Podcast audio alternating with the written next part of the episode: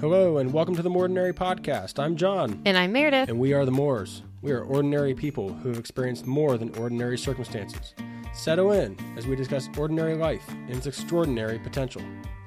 So, welcome to this episode of the Ordinary Podcast. We are actually starting a series about the five stages of grief. Elisabeth Kubler Ross created these five stages of grief theory, and the first one's denial, the next one's anger, then bargaining, depression, and then acceptance. And today we're going to talk about the denial phase. Um, denial, also shock. So the initial denial or shock um, after the event itself. And we're going to talk about kind of the two stages of shock. The first stage being kind of that initial, the event itself. Well, the initial shock is could be news that's brought to you. Yeah. Um or it could be like in our situation an injury that happened right away that's going to be life-changing. A death in the family, a diagnosis. Those are the initial shocks that can happen. Right. Initially having that event happen or receiving that news or that initial um, blast of change to your life and that initial shock. And, you know, kind of like in 9 11 when the planes hit the buildings, there was the initial shock of, I can't believe planes are hitting buildings right now and people are dying and the initial shock itself. And then we're going to talk about how the dust settles and what happens after that dust settles. And for us, there was the initial shock of the accident, and then there was a time period when our focus was we got to get out of the hospital, and that was our goal, and we got out of the hospital. And then there was this another gap where we had this house that didn't work. Well, another house is being built, so we were kind of living for that. Mm-hmm. And then we moved in and got into that new house. And then there was a moment we sat there in that house, and I, I don't remember a specific moment, but I do remember there being a time when we sat there in that house thinking, What just happened? yeah, this is it. Like, this is our new normal. This is us now. Yeah, and if you guys think of the visual, I'm sure you guys can remember the images of 9/11. Mm-hmm. When the dust settled, there was that sense of just kind of quiet Mm-hmm. of what just happened. And that's kind of where we were when we finally got to the house. And so that's that second shock of what just happened. And, and some of the other feelings that can come in denial are the shock, um, fear, confusion. And I think we were feeling all of those yeah. at that time. Yeah, and the, the buildings fell, and you saw that the skyline was different. And now we're sitting there, and there's this calmness in the house, but also there's this underlying denial and and shock of this is who we are now. Like one of us doesn't walk anymore, Mm-hmm. and our life is so much different than it looked like a month ago or two months ago Yeah. and coming to grips with that. And the Elisabeth Kubler Ross, the five stages, she originally created them as far as the stages of grief and this and the stages of grief that a person goes through after someone dies. We later learned through counseling, and we'll talk about that later. We later learned about the fact that we were mourning the death of the walking me Mm-hmm. and mourning the death of what our life used to look like. That that, that there it's not like that anymore. And the permanency of the event really started to settle in. And we started to really feel like this is what our life is now. Yeah. And There's no rewind, can't go back. Yeah, and, and it, there was just so much shock about that. And th- there was some denial. For me, denial was I am not going to be part of that wheelchair community. That's not me. Yeah, I'm not playing wheelchair basketball. I'm not one of them. I'm going to return to my normal life. It's just I'm going to be in a chair and and I'm not part of the wheelchair community. I'm not one of them. And I was just in denial of the fact that uh, you are now. Mm-hmm. like whether you like it or not or whether you realize it or not, you are now. And then your denial looked different. Yeah. Mine, I had hope that maybe he would be able to walk again. But then I also had the opposite of that of fear of he's never going to walk again. Like, Yeah. that's not what I thought was going to be our story. Like like you've said, that denial kind of came out as anxiety for you. Oh, yeah. Big time. and you you experienced a lot of denial fueled anxiety of what's going to happen like what is what is our life going to look like now and where are we headed Like that we just didn't really we were still trying to hone in our compass and find our true north of where are we headed. Yeah. Because we felt like we were on a real straight trajectory and then all of a sudden we got thrown way off course. Yeah. And it just really threw us. Um, and we were just kind of in denial of, the, of that.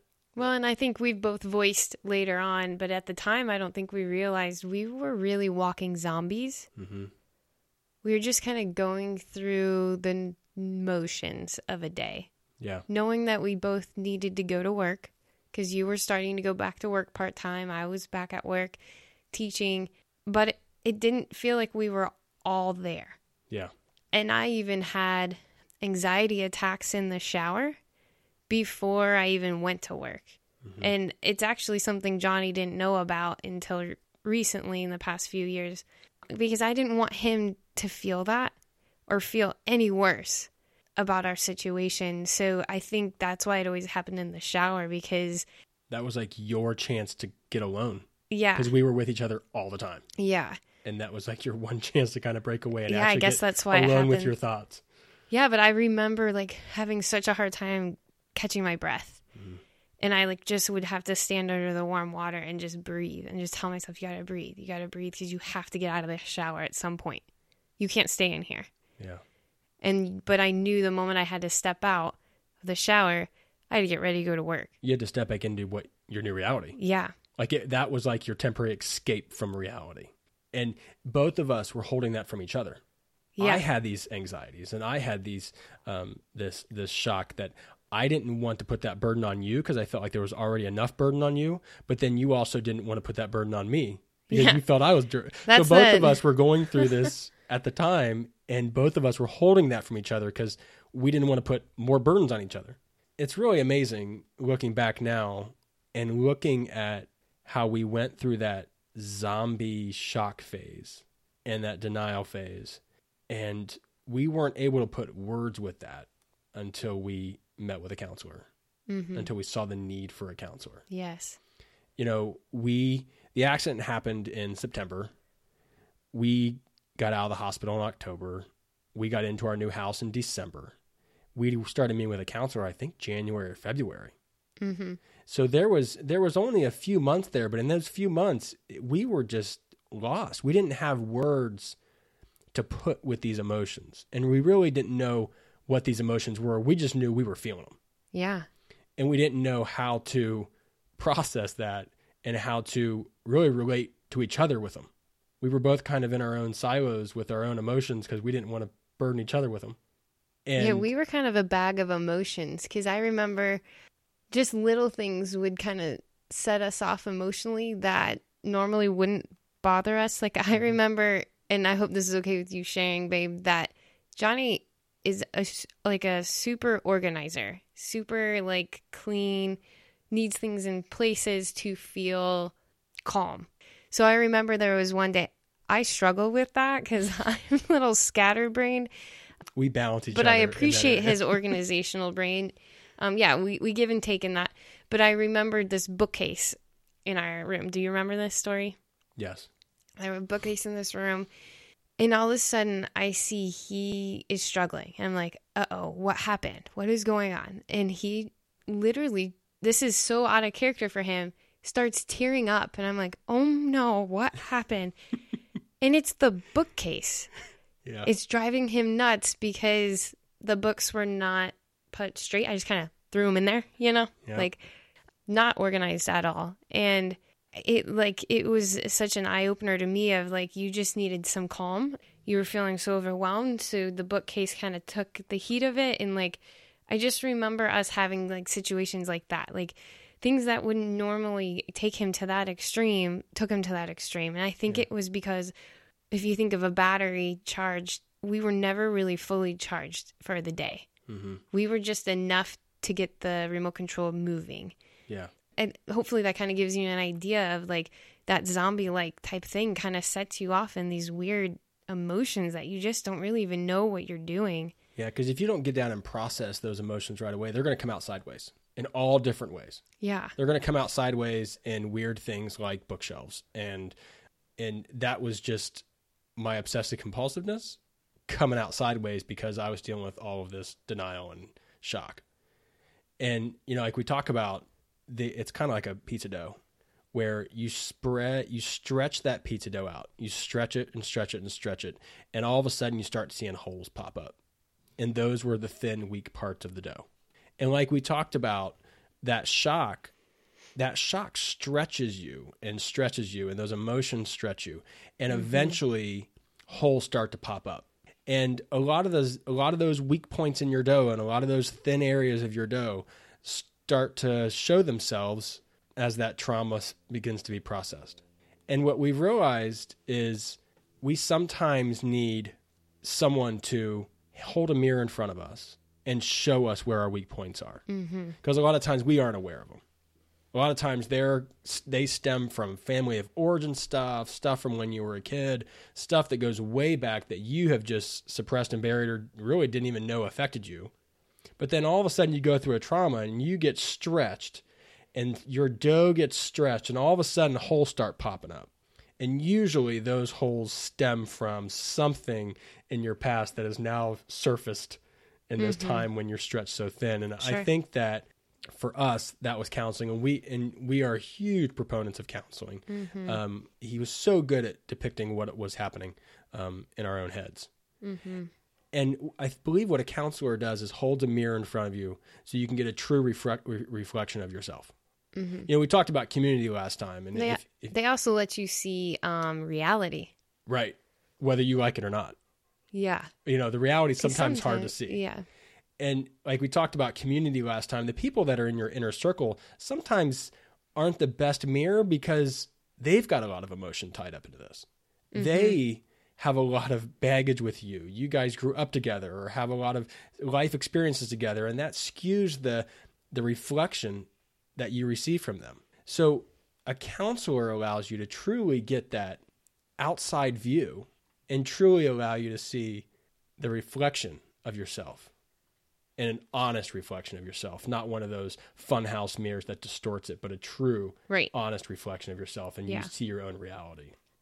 This is a true testament to us in our work with counseling, and this takes work. Um, and we, you know, we put in a lot of work and a lot of counseling time to get, I feel, to this point where we where we were able to understand what happened and able to talk about it.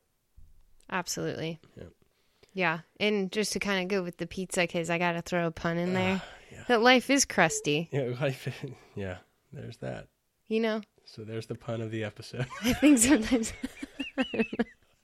It's a big stretch. that is, Oh! oh, didn't even see that one coming. Boy, that was a stretch. so really, that's what you know when we say this episode. The title of this episode is "When the Dust Settles." That's what we're talking about. Is that first image you see when the dust settles after your trauma, and you first start getting that perspective of what life looked like before, and what life looked like after that trauma. hmm the shock of that and how that can be shown and how that can get processed through through you. And don't you think in this stage it's important to let the dust settle? Mm-hmm. I in your shock you can sometimes try to keep busy Mm-hmm. because what I think and visualize in in my head is that when the dust settles there's also quiet that goes with it. Mm-hmm. And so you got to be willing to be quiet with the dust Yeah, um so that you can see when you let the quiet happen and allowing the quiet to happen you you're going to let yourself move forward. yeah. Well, and I think also taking the time to dig out the rubble. If they would have gone in right after that, uh, right after those planes hit, right after those planes uh, the buildings went down, and just started building without getting all of the rubble out and all of that stuff underneath, and like what we're saying, all those emotions that are going on underneath there, and they haven't moved all that out and gotten down to some solid ground, they couldn't have built a, a, a strong foundation for the building that they're going to build, and they have to go do the hard work of digging through there and clearing all that out and getting down to a strong foundation that you can build something on. And I, th- I think that's what counseling is. Yeah. And I think you can't see clearly until the dust does come down. Yeah. So on that note, um, we really appreciate you guys tuning in and listening to this podcast. Um, we encourage you to subscribe so you know when future episodes come out. Uh, we really would really love it if you shared this with a friend, shared it with somebody that you think might benefit from it. And we just thank you for being an audience and giving us some of your time. And we hope that this has been beneficial for you. And we'll catch you next time.